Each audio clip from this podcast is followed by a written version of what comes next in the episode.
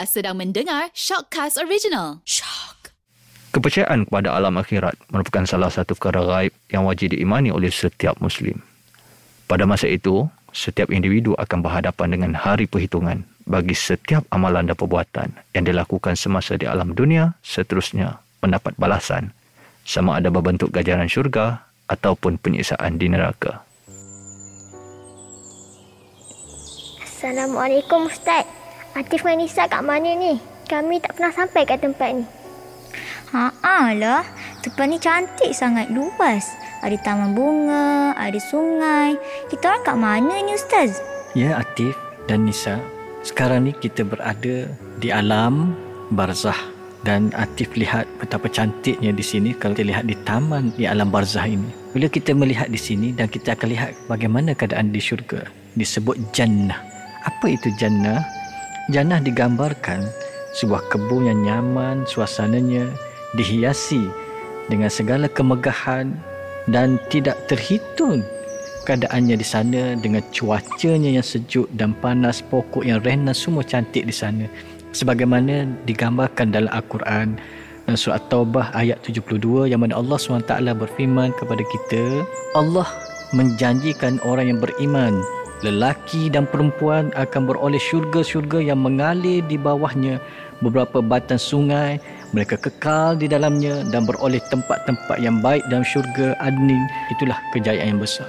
Tapi Atif dan Nisa perlu tahu untuk kita dapat nikmat syurga tersebut apakah bekalan yang perlu kita bawa untuk kita layak mendapat syurga tadi? Apabila Atif dan Nisa bertanya tentang syurga amalan yang utama yang perlu ada yang pertama ialah solat solat ialah satu benteng asas bagi kita orang Islam untuk layak ke syurga Allah Subhanahu Wa Taala. Dan perkara yang kedua yang perlu ada dalam diri kita ialah zakat. Yang ketiga puasa. Yang keempat perbuatan-perbuatan yang baik. Contohnya kita bercakap kalimah-kalimah yang baik itu pun dikira pahala sedekah. Dan juga kita menjaga hubungan silaturahim dan membuat al-ma'ruf benda-benda yang baik dan membuat ihsan sesama manusia. Inilah syarat-syarat kita yang asas untuk kita layak balasan yang baik di alam bazah dan yang inilah bekalan untuk kita bawa ke alam syurga. Seronoklah kat syurga ni Ustaz. Tapi Atif nak tanya satu lah. Kat syurga ni ada makanan ke? Haa lah Ustaz. Hmm, syurga ni sama ke makanan dia dengan dunia? Kami nak tahulah rasa macam seronok. Makanan yang pertama, sebagaimana kita tahu Abdullah bin Salam pernah tanya Rasulullah sallallahu alaihi wasallam sewaktu Rasulullah SAW sampai ke Madinah. Dia tanya apa? Sebab nak tahu betul tak orang ni seorang rasul, dia tanya soalan kalau boleh jawab inilah tanyanya dia seorang rasul. Dia tanya apakah makanan yang mula-mula akan dihidangkan kepada ahli syurga? Jadi jawab Rasulullah SAW, Kibdatul Haud, ini hati ikan paus. Itulah makanan yang paling nikmat yang mula-mula yang Allah SWT hidangkan kepada kita di dalam syurga.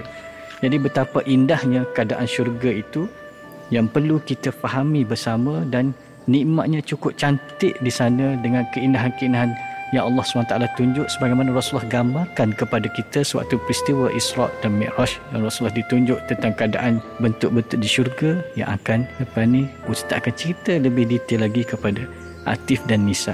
Syurga ni nama ke Ustaz? Haa lah, betul juga tu. Saya pun terfikir benda yang sama juga. Tumbuhan ada nama, haiwan ada nama. Tapi syurga ni apa nama dia? Syurga ini ada banyak nama-namanya yang perlu Ati dan Nisa ketahui. Kalau kita lihat yang pertama yang biasa disebut ialah Firdaus. Firdaus ialah nama syurga yang paling diingini oleh semua orang untuk duduk di sana. Yang mana syurga Firdaus ni Allah sebut dalam Quran. Dan soal Kahfi ayat 107 yang mana Allah SWT berfirman Sesungguhnya orang yang beriman dan beramal soleh bagi mereka syurga Firdaus sebagai tempat tetamu yang serba mewah. Alhamdulillah, inilah syurga yang ingin kita semua masuk ke sana untuk mendapat nikmat Allah Subhanahu wa taala. Dan syurga yang kedua, nama yang disebut dalam Al-Quran syurga Adnin. Kita selalu dengar ini nama syurga ini juga dinyatakan dalam Al-Quran dan surah Al-Bayyinah ayat 8 yang mana Allah SWT berfirman Balasan mereka di sisi Tuhan mereka ialah syurga adnin, tempat tinggal yang tetap yang mengalir di bawahnya sungai-sungai. Mereka kekal di dalamnya selama-lamanya. Allah reda terhadap mereka dan mereka juga reda serta bersyukur akan nikmat pemberiannya. Balasan demikian itu adalah bagi orang yang takut melanggar perintah Tuhannya. Betapa nikmatnya Atif dan Nisa Allah SWT berikan ada sungai yang mengalir di bawah syurga-syurga kita tu insya-Allah nanti kita akan terangkan lebih lagi lebih lanjut supaya hati dan Nisa faham betapa nikmatnya kita berada di sana. Syurga yang ketiga yang disebut pada kita, Naim. Dan ini nama Naim juga disebut dalam Al-Quran. Syurga Naim dan surah Al-Qalam ayat 34. Allah SWT berfirman, Inna lil muttaqina inda rabbihim jannatin naim. Sesungguhnya bagi orang yang bertakwa disediakan bagi mereka taman-taman syurga yang penuh kenikmatan di sisi Tuhan mereka.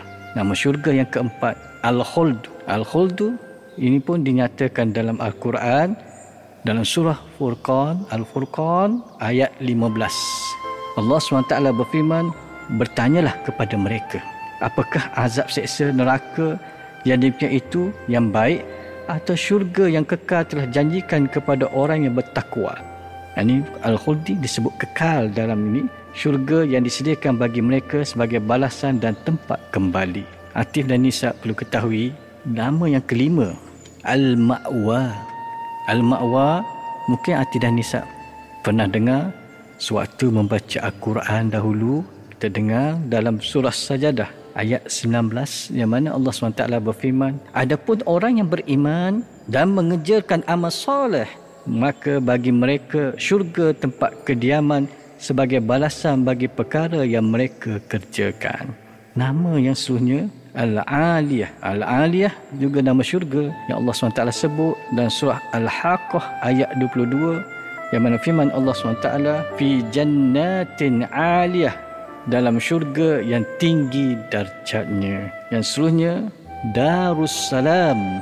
Darussalam ini juga dinyatakan dalam Al-Quran. Dan surah Al-An'am ayat 127 bagi mereka lah syurga Darussalam tempat tinggal yang aman sejahtera di sisi Tuhan mereka dan dialah penolong mereka disebabkan amal-amal yang baik yang mereka telah kerjakan. Dan yang terakhir nama disebut ialah Darul Al-Muqamah.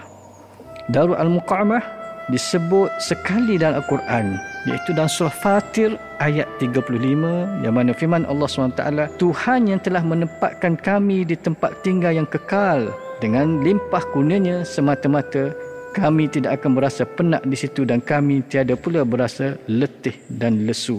Dan juga dinyatakan Al-Qara Darul Qara Ya qaumi innama hazi hayatid dunya mata'un wa innal akhirati darul Qara. Wahai kaumku, kehidupan dunia ini hanya kesenangan sementara dan sesungguhnya hari akhirat itulah sahaja negeri yang kekal. Surah Ghafir ayat 39. Inilah nama-nama yang disebut tadi daripada awal. Nama-nama syurga. Al-Fildaus, Al-Adnin, Al-Adnin, Al-Na'im, Al-Khuld, Al-Ma'wa, Al-Aliyah, Darussalam, Darul Muqamah, Darul Rol. Ini ada sembilan nama syurga yang disebut untuk kita ketahui inilah yang diceritakan dalam Al-Quran kepada kita. Dan kalau kita lihat dalam doa Nabi kata apa? Kita minta doa supaya layak ke syurga Firdaus. Sebab betapa nikmatnya kita berada di sana untuk mendapat kenikmatan yang disediakan oleh Allah Subhanahu Wa Taala. Itulah gambaran awal yang boleh kita fahami tentang syurga dan insya-Allah lepas ni kita akan lihat bagaimana gambaran-gambaran syurga yang seterusnya yang akan kita terokai di alam ini. Atif, jom main kat sana tu. Jom. Assalamualaikum Ustaz. Terima kasih. Insya-Allah.